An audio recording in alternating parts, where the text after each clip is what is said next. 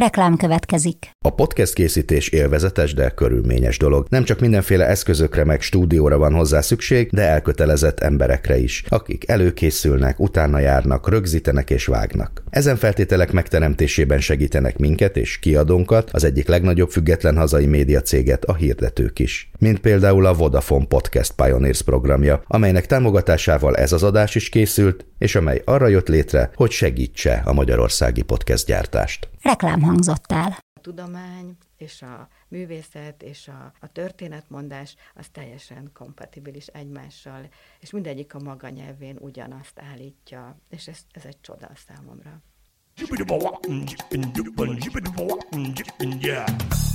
A Líra könyv bemutatja a 24.hu könyves podcastjét, a Buksót.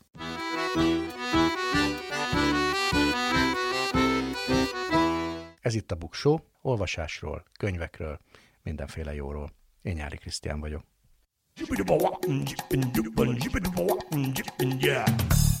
Mai vendégem Boldizsár Ildikó lesz, akivel miről is beszélgethetnék másról, mint a mesékről, a mesék hatásmechanizmusáról, arról, hogy érdemese felnőtteknek mesélni, hogyan meséljünk másként a 21. században, és még arról is, hogy a természettudományoknak és a meséknek vajon van-e összefüggése. És aztán, eh, híven az előző témához, olyan mesekönyveket fogok ajánlani, és gyerekversköteteket, amelyeknek a szerzői amúgy ismert regényírók vagy költők. Végül pedig, nem is végül, hanem az elején a száz év magány rovatban arról fogok beszélni, hogy hogyan is készül egy könyv, hogyan születik a kézirat, és mi történik a kézirattal egy kiadóban.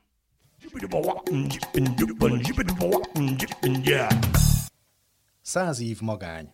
Számok a sorok között, érdekes adatok a könyvek világából. Arról fogok mesélni, hogy hogyan készül a könyv. Persze nem tudom végigmondani a dolgot, lehet, hogy marad a következő egy-két adásra ebben a témában még. Valójában a kéziratról szeretnék beszélni, azt gondolom mindenkinek nyilvánvaló, hogy egy kéziratból, vagy egy műalkotásból, egy szövegből, úgy lesz könyv, hogy a kéziraton dolgozik valaki, és aztán az átmegy mindenféle munkafázisokon. De mi is a kézirat? Ez nem is olyan egyszerű erre válaszolni, mert a könyvkiadás háromféle kéziratot ismer. Van egy szerzői kézirat, egy kiadói kézirat, meg egy nyomdai kézirat. Ez három teljesen más dolog, bár a tartalma nagyon hasonlít egymásra. Mi tehát a szerzői kézirat? Ez a szerző vagy a fordító által átadott kézirat, ugye régen ez gépelt oldalakból át, és egy mappát adott át, azóta egy fájlt küld el, volt közte egy átmenet, amikor mondjuk egy floppy lemezt adott. A kézirat a terjedelem számításának alapegysége, ez is mindenkinek, aki írt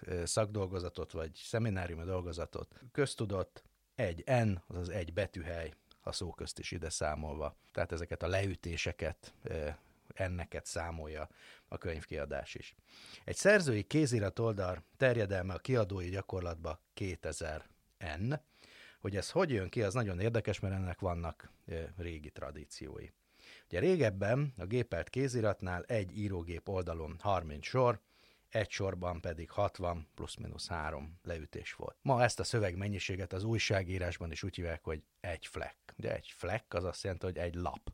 Tehát egy lapon megfelelő sortávolsággal és betűmérettel ennyit lehet leírni. Hogyha ezt összeszorozzuk, akkor 1800 jön ki.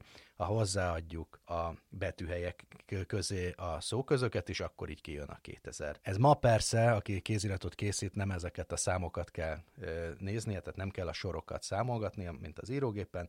Egy Wordben 12 pontos betűvel teleírt A4-es lap szövege körülbelül három fleck. Tehát körülbelül három gépelt oldalnyi, tradicionálisan szedett szöveg fér egy számítógépes szövegszerkesztői oldalra. De a könyvkiadók természetesen nem flekkekben számolnak, inkább az újságírók vagy a, a lapok szerkesztőségeinek az alapegysége ez, hiszen egy könyvben jóval több szöveg fér el. A kiadók ívben számolnak, szerzői ívben, egy szerzői ív, 40 ezer karakternyi terjedelmű szöveg, a szóközeket is beleértve, és hát ma már a szövegszerkesztőkben ez ellenőrizhető egy gomnyomással, hogy hol tartunk. Egy könyv azért, tehát legalább 5 ív szokott lenni, és akkor fölfele pedig a csillagos ég a határ.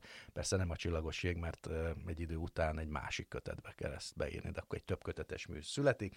Tehát egy szerzői ív, 40 ezer karakter, ezt azért is érdemes megjele- vagy megjegyezni, mert ezután fizetnek a kiadók. Elkészült tehát a a szerzői kézirat, és az a derék szerző elmegy a kiadóba, vagy elküldi, és izgatottan várja, hogy mi fog történni. Régen ilyenkor a kéziratot elolvasta a lektor, már amennyiben nem küldték rögtön vissza, hogy ez adott kiadót nem érdekli ez a téma, vagy rossz tapasztalatuk volt már a szerzővel, vagy bármi okból. Tehát hogy egy erre kijelölt szakember, a lektor elolvasta, és készítette egy lektori jelentést, hogy javasolja kiadni, vagy sem. Ez volt tehát az első szűrő, és utána a kiadói szerkesztő a lektor véleménye alapján hát minden végigolvassa alaposan a szöveget természetesen, és mindenféle stiráris és tartalmi javaslatot tesz a szerzőnek, akár a kézirat kiegészítésére, akár húzására, akár pedig átírására, és visszaadja a szerzőnek, aki újra elkezd vele dolgozni.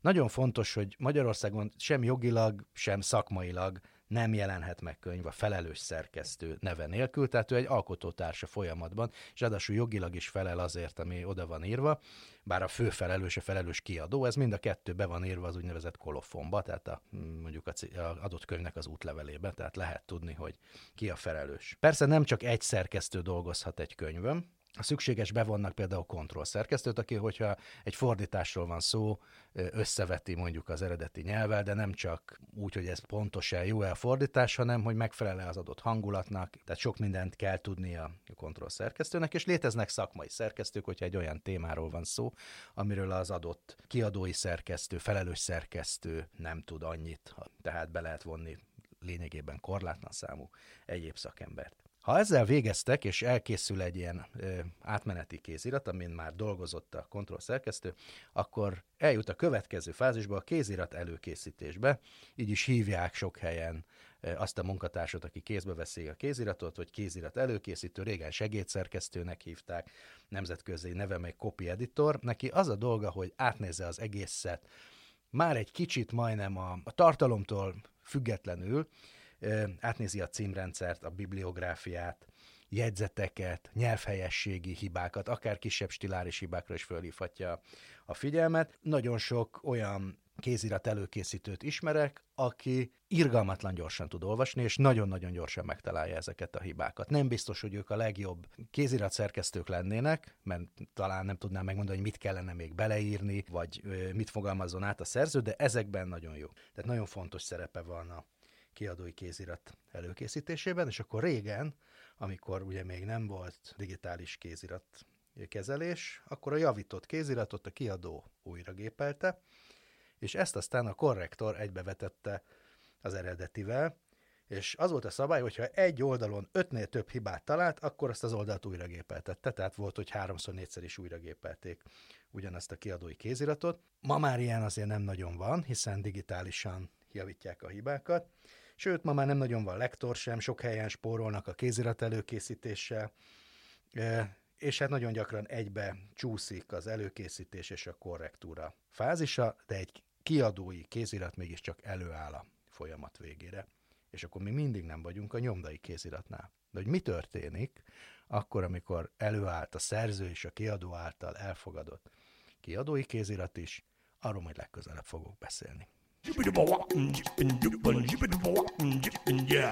Könyvemberünk ezúttal Boldizsár Ildikó. Egy idézettel kezdenék nem tőled, hanem Olga Tokarcsuktól, aki ugye 2019-ben megkapta a Nobel-díjat, és tartott egy beszédet. Két mondatot felolvasnék. Annyi párhuzamos szubjektív narratíva érkezik most már az emberek felé, hogy kiveszőben van az univerzális látásmód, nincsenek közös metaforák, mítoszok, mesék, amelyeknek ismeretei érthetővé tették eddig a történeteket. Nincsenek érvényes hivatkozási pontok, példák, amelyek ugyanezt jelentik mindenkinek. Az élet események sorozatából áll össze, és ha ezeket az eseményeket nem lehet érvényesen elmesélni, akkor az azokat megérteni sem lehet. Te irodalmárként olvasod a meséket, vagy antropológiai szövegként, vagy úgy, ahogy a gyerekek? Hú, egyik se. Van egy negyedik olvasatom, úgy olvasom a meséket, mint ilyen univerzális üzenetek, amiről pont ez az idézet szólt. Tehát nincsen bennem semmiféle irodalmár szemlélet egy mesével való találkozáskor, sem antropológiai szemlélet, sem pedig egy gyereknézőpont,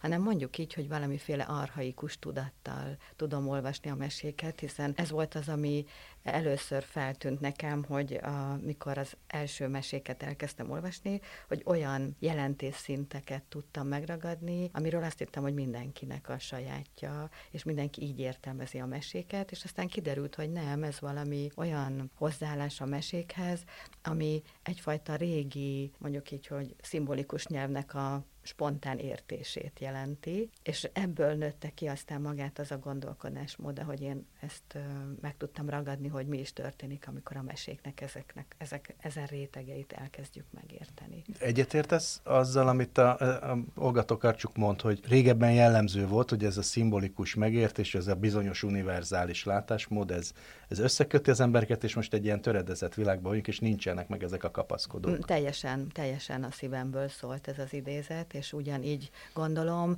Egyébként pont ez tudta a meseterápiát arra a rangra emelni, ahova emelte, mert a meseterápiában nem történik más, mint ezt a töredezett értelmezési módot vagy világképet megpróbáljuk egy ilyen egységes szemléletben összefogni vagy látni, és hogy, hogy ennek gyógyító ereje van. Akárhogy is nézzük, ez az igazi erő a meseterápiában, hogy ezt meg tudja tenni, amit a Tokarcsuk hiányol. És annyi minden van válságban, vagy hát legalábbis, ha kinyitjuk az újságot, akkor csak válságok válságokról olvasunk. A mese, mint műfaj, az nincs válságban? Nincs. Valahogy a mesének éppen a virágkorát éljük, legalábbis Magyarországon. Köszönhető nagyon sok embernek, akik itt 30 éven, vagy még régen óta megpróbálják életben tartani a mesét, úgyhogy én azt gondolom, hogy itthon egy ilyen tényleg virágkor van, többféle mesekutatói irányzat van, virágzik az élőszavas mesemondás. Többször elmondtad már interjúkban, hogy vissza kell adni a mesét a felnőtteknek. Miért lenne ez olyan fontos? Nagyon jól keretezi a beszélgetést ez a Tokarcsuk idézet, azért, mert eh, valami, ami elveszett, az nem úgy veszett el, hogy nincs többé rá igény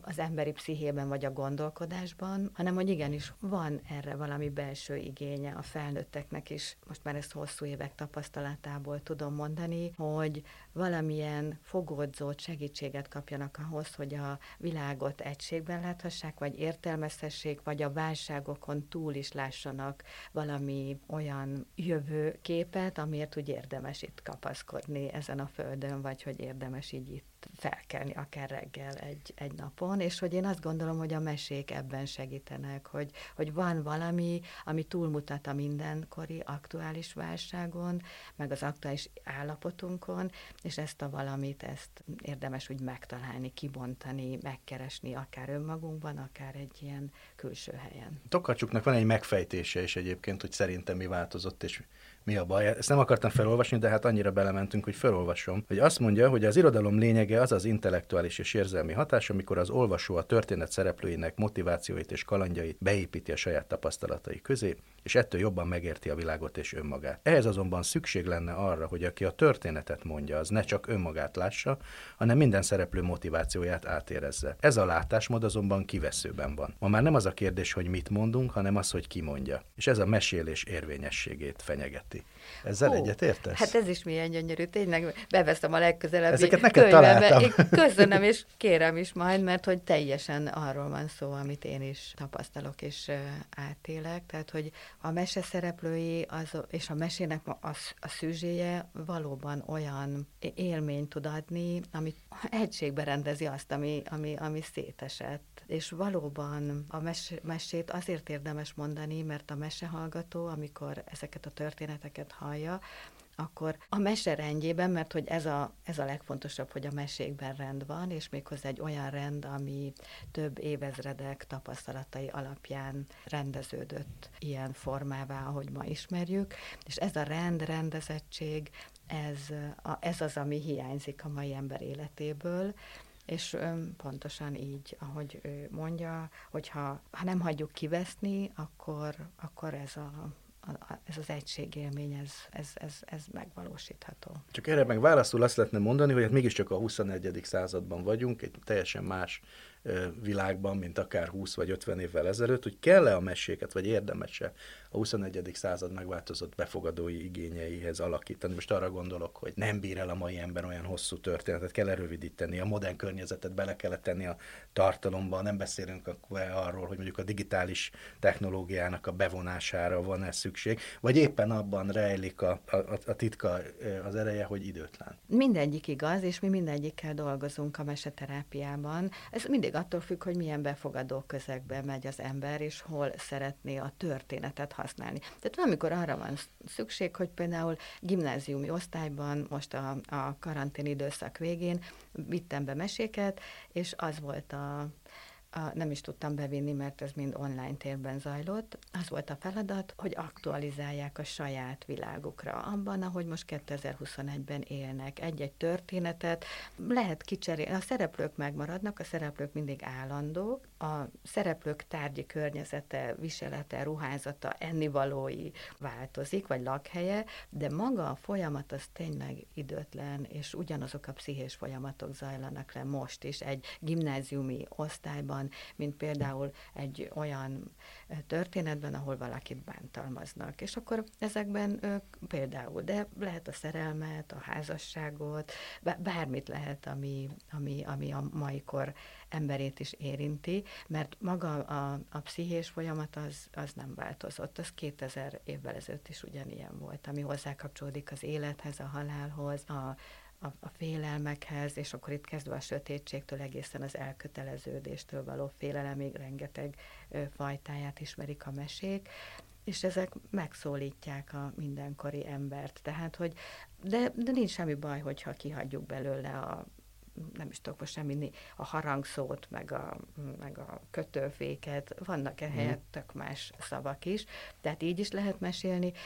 de az én tapasztalatom az, hogy amikor nem nyúlunk hozzá, és nem digitalizáljuk, nem modernizáljuk, nem csinálunk belőle napra kész történetet, akkor, akkor ugyanúgy előáll egyfajta úgynevezett történethallgatási transz, ami az agynak a sajátja, és amióta az ember történeteket mesél élőszóban, azóta ez az állapot, ez egyszerűen keletkezik. Ez azt jelenti, hogy az, az agy történetek értésére van programozva, és történeteken keresztül tanult mindig is az ember, és ez nincs elfelejtve. Tehát ez egy akkora hatalom, akkora tudásbázis, akkora élmény az agynak is, a pszichének is, hogy létrejön ez a transzállapot, és ott akkor bármilyen történet helyet talál magának, csak legyen, aki mondja. Tehát, hogy ez nagyon fontos, hogy ez nem olvasott szöveg, nem felolvasott szöveg, hanem egy élő szavas interakcióban zajló tudásátadás, mondjuk így. Ezekről az alapérzelmekről beszéltél, szerelem, halál, vagy alap e, e, viszonyokról,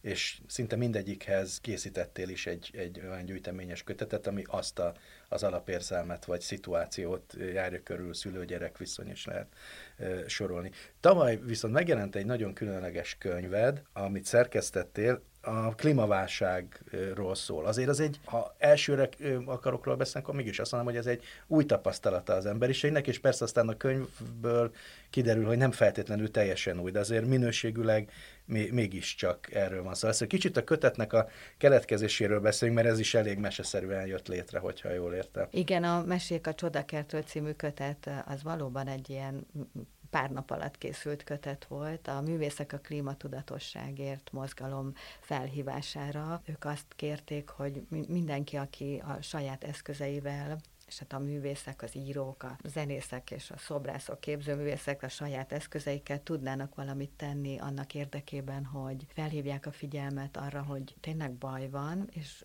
nem csak baj van, hanem hogy lehet valamit tenni, és hogy azt tegyük meg. És akkor az egyesületünk, a Metamorfozész Meseterápiás Egyesület átgondolta, hogy nekünk milyen eszközeink vannak, és hát persze a mesék azonnal adták magukat. Mert Tényleg három nap alatt gyűjt össze, mint a hát mesében? Abszolút, nagyon-nagyon lelkes volt a tagság, és azonnal küldték a meséket. Az nagyon érdekes volt látni az összegyűjt anyagot, hogy ezek több száz éves, sőt ezer éves mesék, és hogy, hogy már azokban is benne van a csírája ezekben a nagyon régi mesékben, hogy ha az ember megbontja az egyensúlyt a természet és önmaga között, akkor annak hatásai lesznek. És ezek a mesék pontosan őrzik azokat a pillanatokat, amikor ez megtörtént, amikor az ember nem figyelt erre az egyensúlyra, ami nagyon fontos a mesék szerint. A mesék egyik legfontosabb értéke az egyensúly és a másik a rend. Ezt valahol megbontja az ember, erről azonnal történet született, figyelmeztetőül, hogy állj, hogy ne tovább. De ezek a figyelmeztető mesék, ezek mégsem jutottak el oda, hova el kellett volna, vagy elkoptak, vagy eltűntek, vagy nem vették egy idő után komolyan ezeket a történeteket. És hát most megint ott vagyunk, hogy hiába tudjuk, és a mesék hiába mutatják, hogy hol rontottuk el, és még azt is, hogy hogyan lehetne visszafordítani a dolgot. A kérdés az, hogy vannak-e értőfülek, és lehet-e a mesékben hinni, hogy mindaz, amit a mesék állítanak erről, az megvalósítható. Egyszer azt mondtad egy teljesen más mesegyűjtemény kapcsán, hogy nem minden történetben van vigasz, a mesékben viszont igen. Ugye a klímakérdésben vigaszra van szükség, vagy szükség van vigaszra? Inkább így kérdezem, mm. vagy másra van szükség? Hát itt már nincs szükség vigasz. Hát, már az nem működik, nincs vigasz. Ez azért elég pontosan látható, hogy mindazt, amit a mesék már nagyon régóta megoldást adnak? A megoldást az egyén szintjén a, tudnak adni azt, hogy ebben a keletkező káoszban, mert most már itt tart a dolog, tehát már késő, tehát most már nincs megoldás, annyit, hogy a keletkező káoszban hogyan hogyan lehet az embernek egy egyben maradnia, hogyan tudja megőrizni a saját belső békéjét, vagy nyugalmát, és hogyan tud a keletkező káosz között valahogy urrá lenni azon a belső zűrzavaron is, ami, ami egyszerűen napról napra egyre mondjuk így, hogy erősebb mindenkiben, és körülöttünk is mindenhol. Tehát már nem tud a mese megoldást mutatni, csak ezt a káosz uralásának a technikáját tudja megmutatni, mert élni kell, életben kell maradni, és nagyon gyorsan adaptálódni kell a megváltozott viszonyokhoz, tehát a, a rezilienciát tudja növelni, az adaptációs képességet tudja növelni egy-egy történet, az, hogy az éberséget, hogy pontosan tudni, hogy mi történik, és ehhez megfelelő módon reagálni.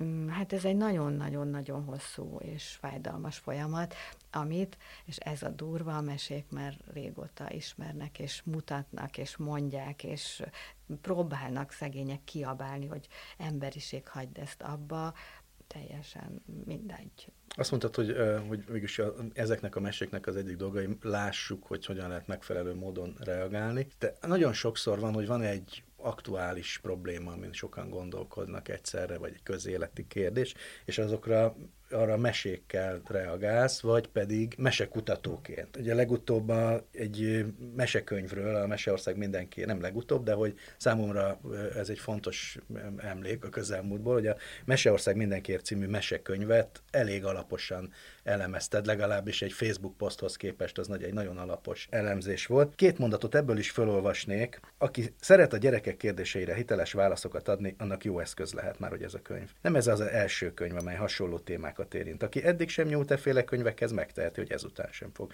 Aki pedig úgy érzi, hogy jól használható segítséget kapott nyílt beszélgetésekhez, bátran forduljon a mesékhez. Szülőként, pedagógusként, segítő szakemberként a mi felelősségünk megítélni, hogy kinek, mikor, mit, hogyan és miért mesélünk. Úgy tűnik, hogy a nagy vitában sokan erről az egyszerű tényről feledkeznek el. Mit javasolsz annak a könyvolvasónak, könyvvásárlónak, aki bemegy egy, egy könyvesboltba, hogy hogyan vegye a kezébe ezt a könyvet, hogyha neki nincsenek a híreken kívül nincsen semmi előfeltevése, vagy hogyan viszonyuljunk egyáltalán jól a könyvekhez, az ilyen típusú gyűjteményekhez? Én azt gondolom, hogy ez ilyen ez saját élmény, tehát de ugyanúgy, ahogy minden könyvhöz kell viszonyulni, én nem gondolom, hogy máshogy kellene egy ilyen gyűjteményhez, mint egy másik mesegyűjteményhez, egy verses kötethez, vagy egy, egy, egy regényhez, szép irodalomhoz. Az a kérdés, hogy milyen gondolataim vannak ezzel kapcsolatban. Akarok-e valamilyen információhoz jutni, és akkor kezelhetem ezt egy információs kötetnek, hogy megtudjak valamit erről a témáról, vagy érintett vagyok, és nem értem saját magamat, nem találok magamhoz utat, és akkor egy-egy történet, mint ahogy minden történet, nem csak ezek, amelyek ebben a könyvben vannak, minden történet valami olyan részünket tudja megmutatni, amit kevésbé ismert, hogy ehhez tudok kapcsolódni egy történeten keresztül, vagy, és akkor erről szólt volna a, ennek a posztnak az utolsó mondata, hogy a gyerekek kérdeznek. A, a tanároktól, a szülőktől, látnak az utcán, az éttermekben, a vidámparkban, bárhol, mindent látnak, a gyerekek mindent érzékelnek, észlelnek, de nem értik ezeket a dolgokat. És a pedagógusok nagyon sokszor, én nagyon sok pedagógus tanítok, teljesen tehetetlenek ebben a szituációban, hogy most mit mondjanak, mit kell mondani, semmilyen segítséget nem kaptak a képzésük során arról, hogy lehet beszélni olyan dolgokról, amelyek mondjuk így tabunak számítottak több száz éven keresztül, legalábbis a gyerekirodalomban biztos. A mesék között egyébként nem, mert a, a népmesék ismerik ezt a témát, és abszolút beszélnek ezekről a, a dolgokról, és akkor az ilyen pedagógusoknak tudom azt mondani, hogy, hogy nézzék meg, és ami nekik komfortos ebben a könyvben, ami, ami, amit úgy, érz, úgy éreznek, hogy ezt így meg tudja válaszolni az a gyerek adott kérdését, azt akkor nyugodtan használja. Én azt nem javasoltam, és most sem javaslom, hogy akkor csak ugye ezt így vigyék be az iskolába, de ha kérdez a gyerek, ha ez felmerül, akkor igenis, hogy lehet használni ilyen történeteket, nem csak ezt, hanem nagyon sok ilyen novella, Persze, vers, minden van. Nem is feltétlenül csak arra jó, hogy a, a saját problémáit jobban megértse a, a gyerek, akinek mesél, hanem a másikét. Tehát azért a, a mese, meg úgy általában az irodalom az mégiscsak a, a más valakinek a bőrébe bújásnak a képességét, amit úgy hívunk, hogy empátia Igen, Igen el. köszönöm, hogy mondtad, mert ez, ez a következő még, amire ez nagyon font, amire az ilyen történetek, de még egyszer mondom, nem csak ez a mesekönyv, sokkal jobb irodalmi alkotások is vannak azért, mint ez a mesekönyv erre. Tehát, hogy ez így meg, megvan, tök jó, örüljünk, de azért én azt gondolom, hogy némi kutakodással a, a világirodalom több ezer éves történetében bőven akadnak ilyen könyvek, és ha jól tudom, éppen nem sokára tőled is várható egy ilyen. Igen, hát az nem meséket, hanem, hanem szépirodalmi alkotásokat, szerzővel rendelkező klasszikus alkotásokat tartalmaz majd. Amikor készültem erre a beszélgetésre, megnéztem a könyveidnek elképesztő listáját, és azt látom, hogy a, a legelső könyvedet, az Amália Álmai című mesekönyvet 30 évvel ezelőtt adták ki, ami egy gyönyörű könyv volt, itt beszélgettünk róla előtt, hogy ma már hozzáférhetetlen, egy gyönyörű japánkötéses műtárgy, de hogy ez most újra meg fog jelenni,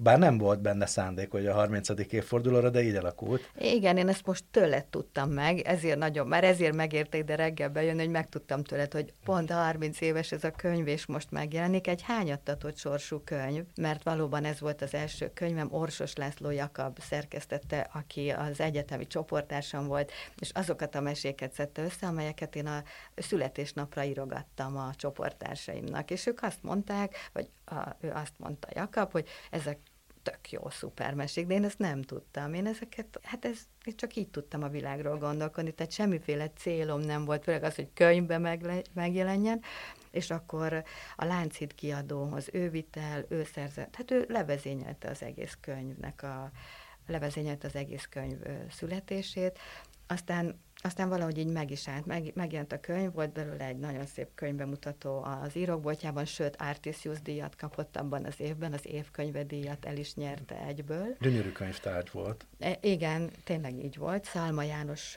volt az alkotótársam, ő, ő, ő, nagyon fontos, hogy ez így egy tényleg könyvtárgyként is szép volt, és 30 évvel ezelőtt ritkaság. Tehát ez a könyv, és aztán elázott egy pincében az összes, és nem jutott az olvasókhoz, egy egy antikváriumban egyszer megjelent valamilyen úton, módon, és akkor 50 forintért fel lehetett vásárolni ezt a készletet, amit én meg is tettem, de azóta már nekem sincs, és hát elképesztő boldogság, hogy most ez a könyv, amiből ilyen darabok megjelentek itt-ott, vagy volt a Mórának egy könyve, amiben így össze volt néhány mesém gyűjtve, hogy ez most ilyen trilógiában, úgy, ahogy régen együtt volt. A második ilyen Amáliás könyvnek is hasonló sorsa volt, tehát a hányattatott sorsú De a két... harmadik, az mindig jól szokott sikerülni a mesék hát szerint. Nem? igen, mert hogy a harmadik meg most készül, és akkor megjel, ez egy ez trilógia lesz.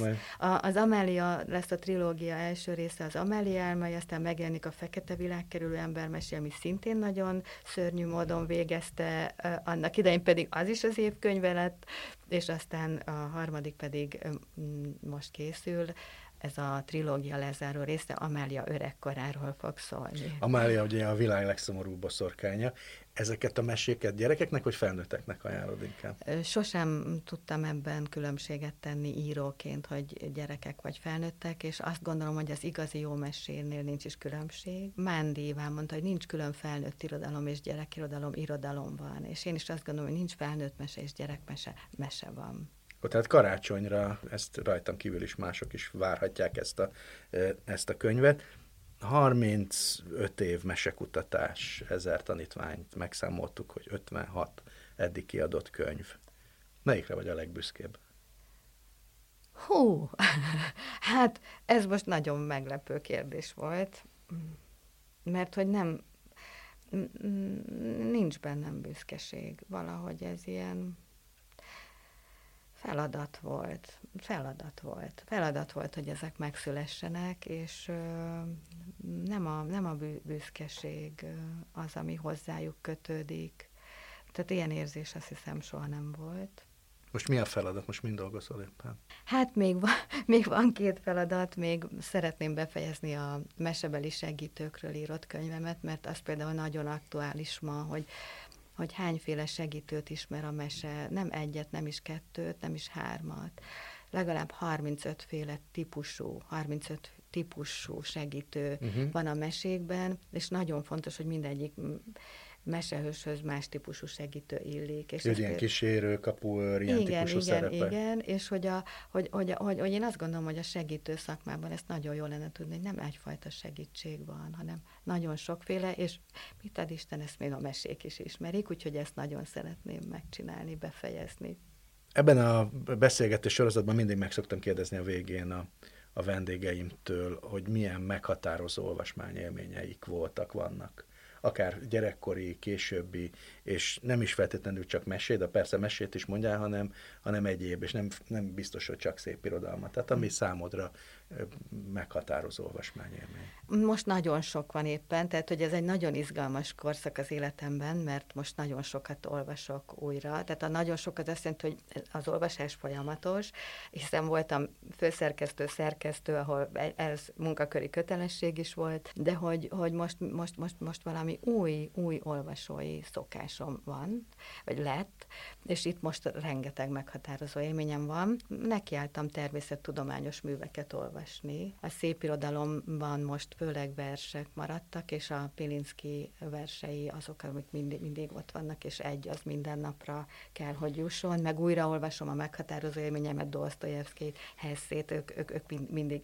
azért ott vannak a listán, de ez a természettudományos érdeklődés, ez most nagyon erős lett bennem, és nem is akármilyen könyveket, hanem a, hát az univerzum születéséről, a húrelméletről, a párhuzamos világokról, az elegáns univerzumról, az ősrobbanásról, egyáltalán a, a, annak a, a kialakulásáról, amiben most élünk, mert hogy hatalmas tervem van. Azt látom, hogy a, a világ teremtés mítoszai mindazt tudják, tudták több ezer év óta, amit a legmodernebb tudomány, a kvantummechanika, kvantumfizika most egyenletekbe állítani tud és elképesztő dolog most, hogy, hogy ezt a rengeteg történetet, több ezer történetet a fejemben össze tudom hasonlítani Isten egyenletével, az Albert Einstein mondataival, a kvantummechanika különböző állításaival, amiket nem állítok, hogy pontosan értek, de abban a pillanatban, hogy hozzárakom a megfelelő történetet, kiderül, hogy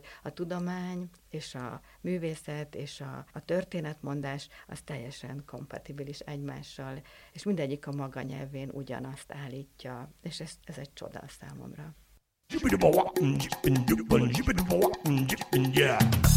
Top 10 egy polcnyi jó könyv. Nem 10, hanem 10 plusz 10 könyvet fogok bemutatni, olyan mesekönyveket és gyerekvers köteteket, amelyeknek a szerzői egyébként ismert regényírók vagy költők. Ezt nem tudom másként csak körülírni, mert az, hogy felnőtt szerző, az olyan furán hangzik, minden szerző felnőtt, hogyha betöltötte a 18-at. Szóval ABC sorrendben mondom. Bán Zsófia, Vagánybagúj és a harmadik A, avagy Mindenki lehet más. A magvetőnél jelent meg 2019-ben, Bán Zsófia pedig egyébként egy nagyon komoly eszéista és szép író, de ez egy nagyon-nagyon jó könyv. Nem de, hanem ez is egy nagyon jó könyv. Darvasi László, Pálcika a detektív, a Nagy Gerber a nyomozás, ez tavaly 2020-ban jelent meg a magvetőnél. Darvasi Lászlónak a, a komoly nagyregényei mellett a nem kevésbé komoly, nagyon fontos Trapiti sorozatát ismerhetik a, azok, akik gyerekkönyveket is olvasnak vagy vásárolnak. Ez egy új sorozat, a a Pálcika sorozat egy detektívről szól. Egresi Zoltán Piszkepapa meséi, tíz vidám állatmese, a Manónál jelent meg idén, Fini Petra Bodzaszörp, ez is a Manó könyveknél, 2020-ban, Grecsó Krisztián belefér egy pici szívbe a magvetőnél 2021-ben, ez az első gyerekeknek szóló könyve a szerzőnek, nyilván nem függetlenül attól, hogy kisgyereke van. Harcos Bálint Dorka az Elgurult Gomb című mesegyűjteménye, Mesék az elalvásról alcímen. A Pagonynál jelent meg 2019-ben, ugye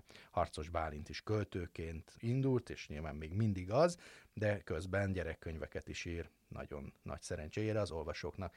H. János, Alfabéta és a 44 rabló, ez egy ilyen ABC-s mese, a Manónál jelent meg 2018-ban, H. Jánosra se jellemző, hogy túl sok gyerekkönyvet írna, de milyen jó, hogy csinál ilyet is. Kis Judit Ágnesre viszont annál inkább, neki sok gyerekkönyve van, ebből kiemeltem egyet, a Csodabogár című idén a Móra kiadónál megjelent könyvet, ő nagyjából felváltva ír felnőtt és gyermek könyveket. Kovács András Ferenc Egerek könyve, ez a legrégebbi, amit hoztam, de nagyon szeretem ezt a könyvet, kiváló marosvásárhelyi költőnek a gyerekverseit tartalmazza, 2015-ben jelent meg a magvetőnél. Lackfi János is rengeteg gyerekeknek szóló könyvet ír, ezek közül egyet emeltem ki, de sokat is kiemelhetnék. Átváltozós mesék a Móránál 2018-ban.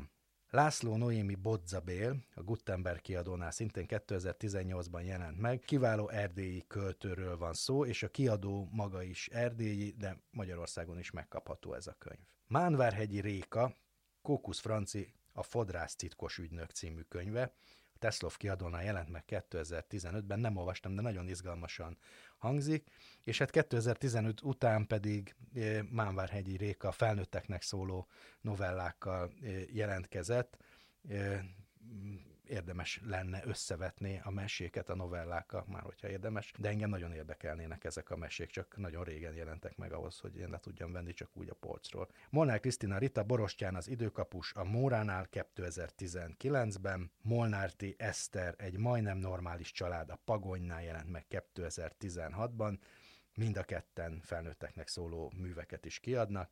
Nem beszélve Szabó T. Annáról, névsorban a következő, Téli Rege című könyvét emelném ki, a Holnap kiadónál 2017-ben, de van a Tatok Tatok című gyerekeknek szóló könyve.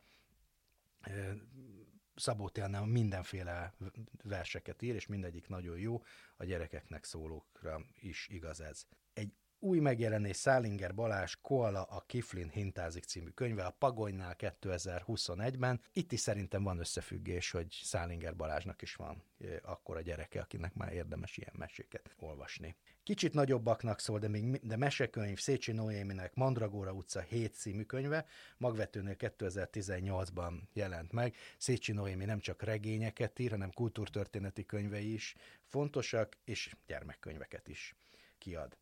Tamás Zsuzsa Türkiza tűzoltó, a Móra kiadónál 2021-ben. Tóth Krisztinának több gyerekkönyvét lehetne ajánlani, most a Malac és Liba sorozatot ajánlom, aminek az ötödik része karácsonyra fog megjelenni, de már eddig is van négy, az utolsó a Fogjunk Verebet címet viselte, és tehát akkor hamarosan jön az ötödik rész. Manó könyvek adtak ki 2021-ben a Malac és Liban negyedik részét. Végül az ABC sorrend szerint végül csak Vörös István, Loni és a kísértetek a Pagonynál jelent meg szintén e, idén. Ugye Vörös István költő rengeteg kötetet e, ad ki, és a Loni és a kísértetek, ha jól e, tudom, akkor egy sorozatnak az első része, tehát a a meséire is érdemes odafigyelni, és plusz egyként hagy ajánljak még egyet, ami még nem elérhető, de engem várakozásra készített, hogy úgy mondjam, Krusovszki Dénesnek jelenik meg egy gyerekkönyve, aki ismeri Krusovszki Dénesnek a, a regényét, az nem feltétlenül gondol arra, hogy ő egyébként gyerekkönyvet is ír, de milyen jó, hogy ez így volt. Olvassanak föl, és olvassanak maguknak meséket, gyerekkönyveket. Köszönöm.